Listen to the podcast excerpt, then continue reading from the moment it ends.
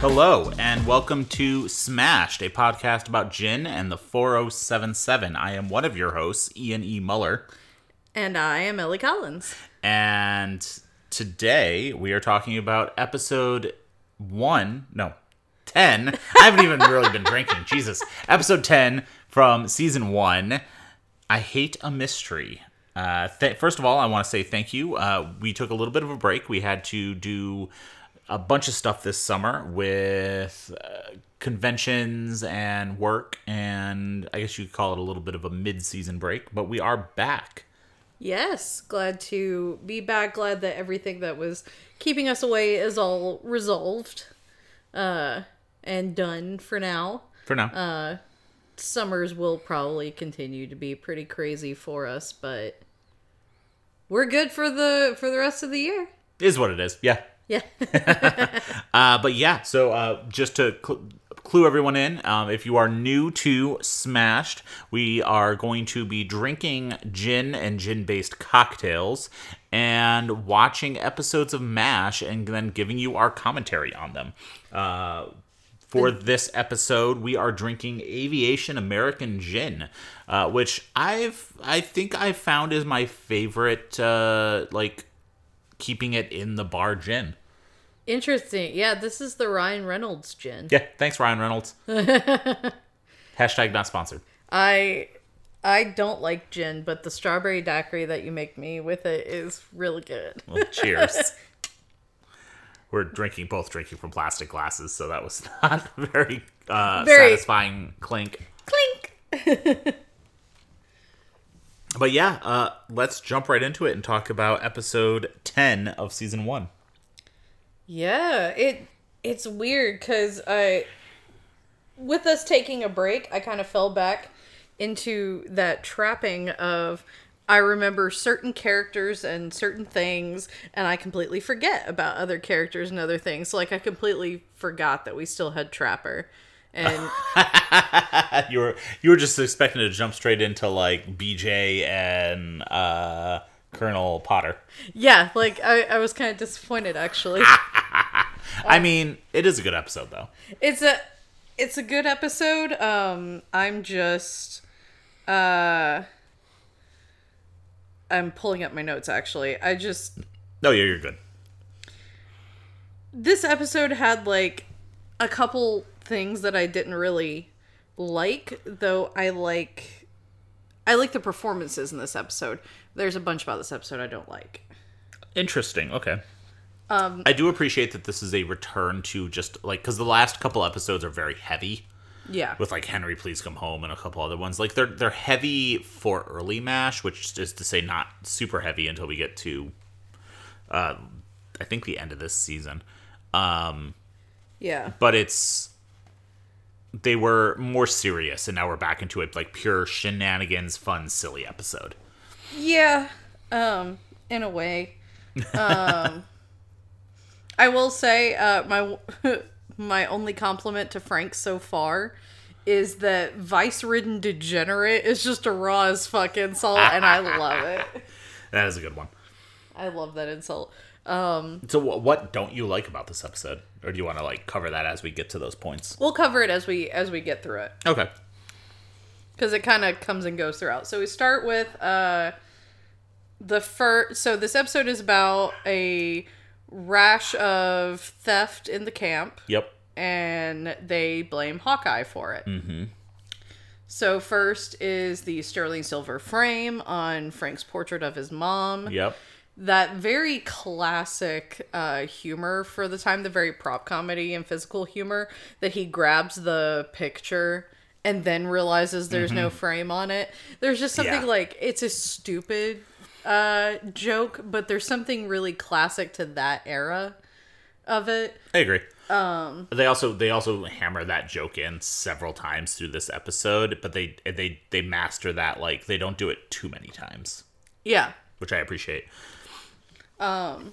So yeah. So uh, let's see, Frank's sterling silver frame, And then it's uh, Margaret's brushes. which if I can, uh, brushes are not a very uh, good spanking instrument. I expect better from Margaret. Yeah, and then uh Is the next one's the Blake's stolen reel. Yeah. Which so one thing I didn't like about about this part, uh it's never really addressed. Uh like so everyone talks so much about Frank and Margaret cheating Yeah, with each other. that's never addressed that Blake is cheating. Blake is cheating even on a romantic level. Like that scene is very sweet and very romantic and it Yeah, no, Blake's not a good person. Blake is horrible. I hate everything about him. It really is a stark contrast when you get Potter Yeah. when you get Potter who loves his wife so much and talks about her so happily that Blake is just a scumbag. it's it, it reminds me of mm, like Mad Men covers this really well, where like it's almost expected of men from that era to cheat. That should be our next podcast. Drink whiskey and watch Mad Men. Yes, please. We're gonna we're gonna have a whole series of podcasts that are just the only time I ever drink. Yeah, probably. uh, although I have a question, and you can probably answer this: How do you stuff a fish? Do you Uh, just lacquer it? So i it is it is an actual process uh, with taxidermy. Um, I hate that like I'm the I have so much weird spots of knowledge. It's like and now for Ellie's taxidermy corner. Um, no, you can stuff a fish and then you do lacquer it to keep all the scales on. Okay, so you so um, because- you are basically lacquering a fish. you will stuff it traditional taxidermy style, but the problem with scales is that as they dry out, they Yeah. flake off. Yeah. So then you have to lacquer it to seal all of your work in. That's why they're still like full. Is they're still That makes they're sense. still being stuffed so that they have like their mouth open yeah, and everything. Yeah, yeah, yeah. Yeah. Okay, Uh, I I, was- have seen some bad, some bad fish taxidermy. You can also hear our dogs, who uh, are very upset that we're recording a podcast and not playing with them. but yeah, like Trapper's just so gross, and You and Blake. it, no, I mean, because Trapper next, is too. Because next we move into Trapper missing his watch. That's right. Yeah. and it's just him like perving on that woman and getting handsy and it's like it's i feel like trapper is that like because at least hawkeye it was like this endearment in the rejection of it where trapper is just kind of gross about it and it it reminds me of rewatching harrison ford stuff Uh, like rewatching blade runner Uh, yeah, rewatching early Indiana, like eh, anything. early with indiana Marion, jones eh, where you're like she's underage this is disgusting the minute you're like, wait a minute, she was twelve. yeah Good. yep Yeah. Uh, Yeah. No, that's valid. Uh, I I just still feel like like I those feel movies. like they want me to find Trapper charming and endearing, and I just fucking don't. Yeah. No, He's you really just- um, don't. He's just gross. yeah. And then the uh, Stizzle Swick is gone. The Stizzle Swick. I, I need a Stizzle Swick. The I will say th- the Stizzle Swick is the second I started suspecting who it actually was. Mm-hmm. But I suspected that person early on, but suspected them in a way of like, that's the obvious answer, but I really hope it isn't for all of the uncomfortable implications that come with it. I think they do a good job with it. Mm. Ish. Ish. Ish. It's later MASH would have handled the episode better. Agreed. One hundred percent. And then I did have a moment where I f- was trying to remember if this is the first episode they introduce uh, the CIA guy. Oh yeah, no, not yet. It's not. I don't think he's even in season one. I think he's in like two or three. But Yeah. I was just like, Cause I thought he showed up when BJ was there. he's in numerous episodes. No, but I mean, like, I thought he first showed up like after BJ was a part of the cast. Uh, then we've got where they uh have the meeting and turn the lights off. Uh, Henry is obviously an only child for thinking that would work. Right? I say as an only child. yeah. No, like, I have siblings, and that shit would not have worked at all. That's just how more things get stolen. which is what happened. Or if you have siblings like mine, in the dark is when you plant the evidence on somebody else. Exactly. Like, yeah, sure, I'll return the items, but in my brother's jacket pocket. yeah.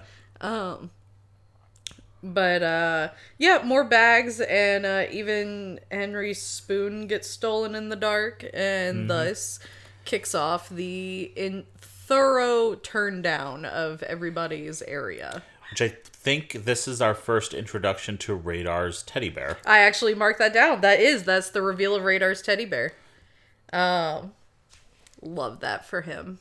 It is a more interesting character than Radar. It is honestly the the arc of that teddy bear is more satisfying. It really is. I I'm sure my bitching about uh, the death of Radar's character over the years will come up uh, frequently Yeah. throughout the show.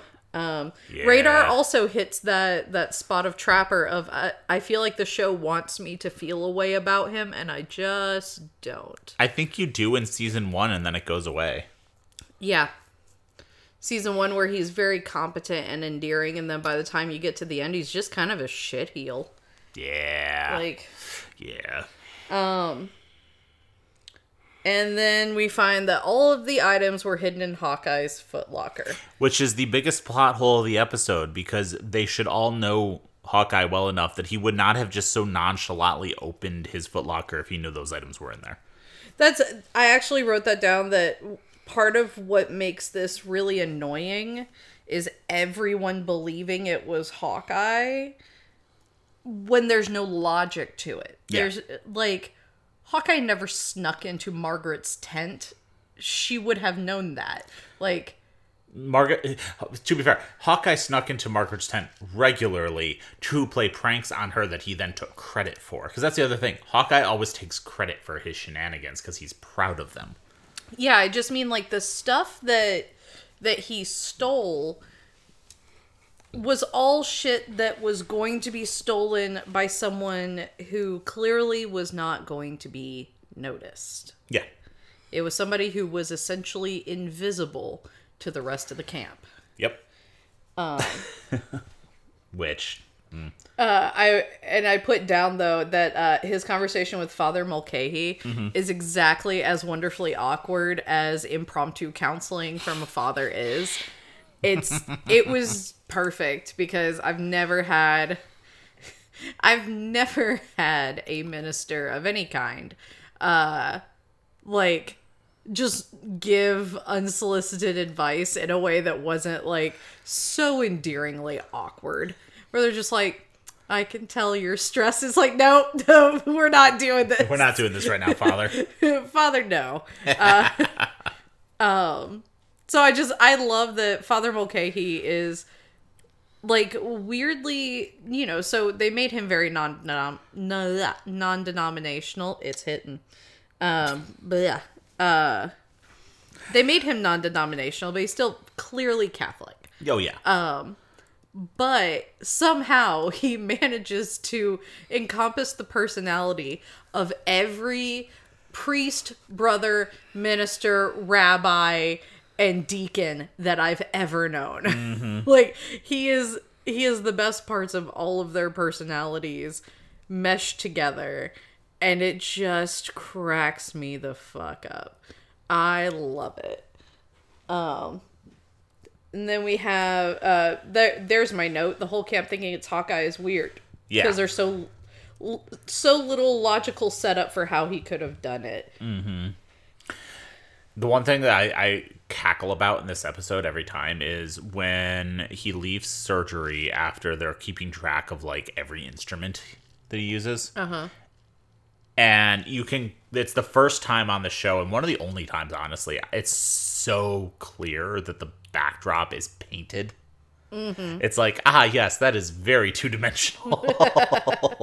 but um, that scene is just from like just keeping track of every instrument he uses. It's like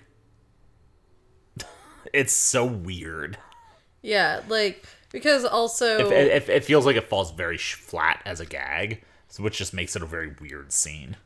well, and radar Mm-hmm. following him every 2nd Like it it feels like the episode was not very well thought through. Like Oh, like Yeah. they had a good pitch for an episode idea, but the follow through on it just fumbles. Um, Mm-hmm.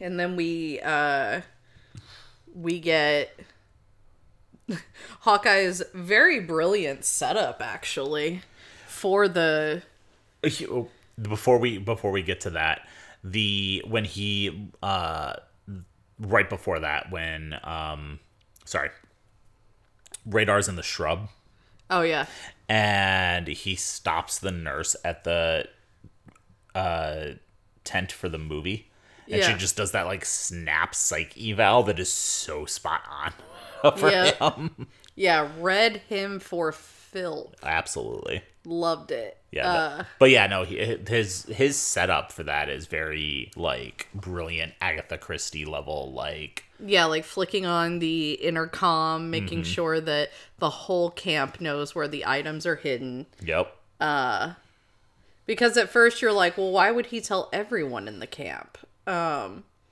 because a classic mystery thing would be to tell 10 different people, 10 different locations, Yep. and see who goes to their location, and then you got them. But just allowing the person to steal them and then bluffing about the uh, chemical that will turn the fingernails blue. yep, um, Um. yep, and it's very, it remi- it's very much a nod to Agatha Christie. I feel like, Yeah. which is fun, but then also during that entire scene, just the length of the cigarette changing randomly. I have I have a note on that too. Sometimes the cigarette is full length, sometimes it's like about, about to burn burn his fingers. Yeah, sometimes you're worried about those wool gloves he's wearing. Yep. Uh, and then we get to the reveal because Ho John was trying to hide his fingernails. Yep. Which I appreciate that even like Frank and Margaret look sad about that because Yeah. everyone loves Ho John. And that's why I don't like that it was Ho John. That Uh, makes sense. Because at the beginning, it's like, oh, there's a thief in the camp. And it's like, it the second that it's, oh, there's a thief in the camp, my immediate thought, because I don't remember this episode, um, was like, I'm going to be really upset if it's Ho John because it it brings this whole like the criminal is the poor person of color Yeah. on the set and that just gets done to death in media so much that it's just really gross and then the second that the stizzle swick went missing i was like fuck it is ho john Yeah. and i just don't like that whole situation i would have preferred if it was like frank stole all of it setting up himself as the first one to get extra money to buy his wife a birthday gift and he's trying to not tell margaret so he set it up as theft like Yeah. Or to even to buy Margaret something. yeah, like it could have been any of the core cast Yeah. for any number of reasons. The fact that it was Hojan just feels gross. Yeah. It's poor. It's poorer writing than they do in later seasons because like in later seasons it would have been like um Rizzo or Yeah. the Once the cast actually grew. yeah the cook who's Oh yeah, yeah, yeah. uh, whose name I'm blanking on right now the one who wrote the cookbook that I own. yeah. Uh, but yeah, like it's not lazy writing; it's just predictable writing, which is sad. It's predictable writing and it's uncomfortable predictable writing. Yep. It's oh, who are we gonna pin as a thief in this show? Oh, is it the poor person of color that we've been using as like a house servant the whole time? Yeah. Yep. but overall i think it's a solid b plus episode It's better than some of the other ones this season. yeah yeah yeah, yeah. season one is rough i'm forgetting how like i forgot how rough season one is It's good enough to keep you invested to drive through to later seasons, but it's definitely trial and error. I think uh, my interest in MASH growing up was very much uh, benefited by watching it in randomized reruns on Oh, yeah. TV land. like that I never had to watch it in order. Oh yeah, Because- definitely. because I think if my grandfather had just made me watch season one in order all the way through, I would not have liked it.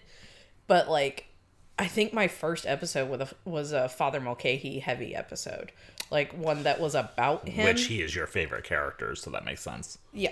Um. Well, and he's my favorite character because he is the most like people I know, and um, then just Hawkeye being near identical to my grandfather, like in personality, um, especially in the later season. Trust me, you would have loved my grandfather. He was an absolute prankster. There are so many jokes that now that I'm older, I realize were actually dirty jokes. Well, let me ask you. Let me ask you a question. Since we already talked about Mad Men, which character on Mad Men is your grandfather most similar to? Oh, Sterling, one hundred percent. Yeah, I would have loved your With- grandfather. Without without question, he is Sterling. because there are certain characters I relate to.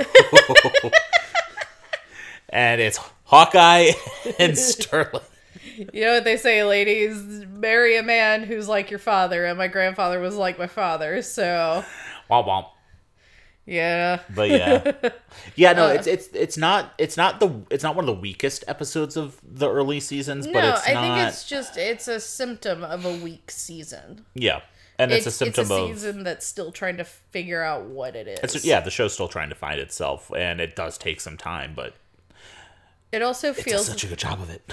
the show i think like almost immediately after season one so i wonder if season one was filmed like in a bit of a vacuum like like the pilot got picked up they filmed all of season one before it went to air Me, yeah, that makes sense. it feels like so then they had no feedback from viewers Yeah. whereas later on they clearly like started kind of following who liked who what was the general opinion oh people think this character is really shitty so we're gonna like have them a humanizing episode they they seem to do the dance of listening to the public a little bit more Have you seen the movie?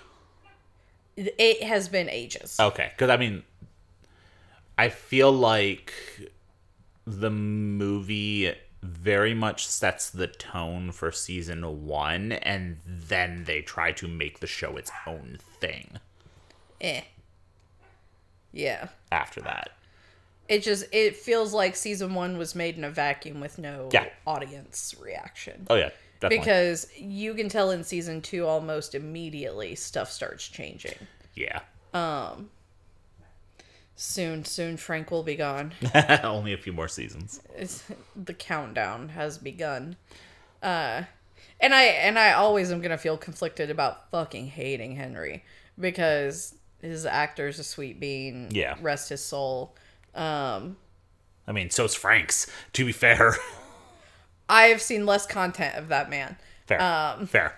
but you know I mean, there's stories about the fact that everyone was legitimately like heartbroken when uh, Larry Linville leaves the show, and they were not when Radar left the show. So That's because Radar's a little prick. but uh but no, like I I feel bad how much I hate it. It's a Joffrey effect where it's oh like yeah, yeah, I absolutely can appreciate that the kid who plays Joffrey is a wonderful kid, brilliant theater kid.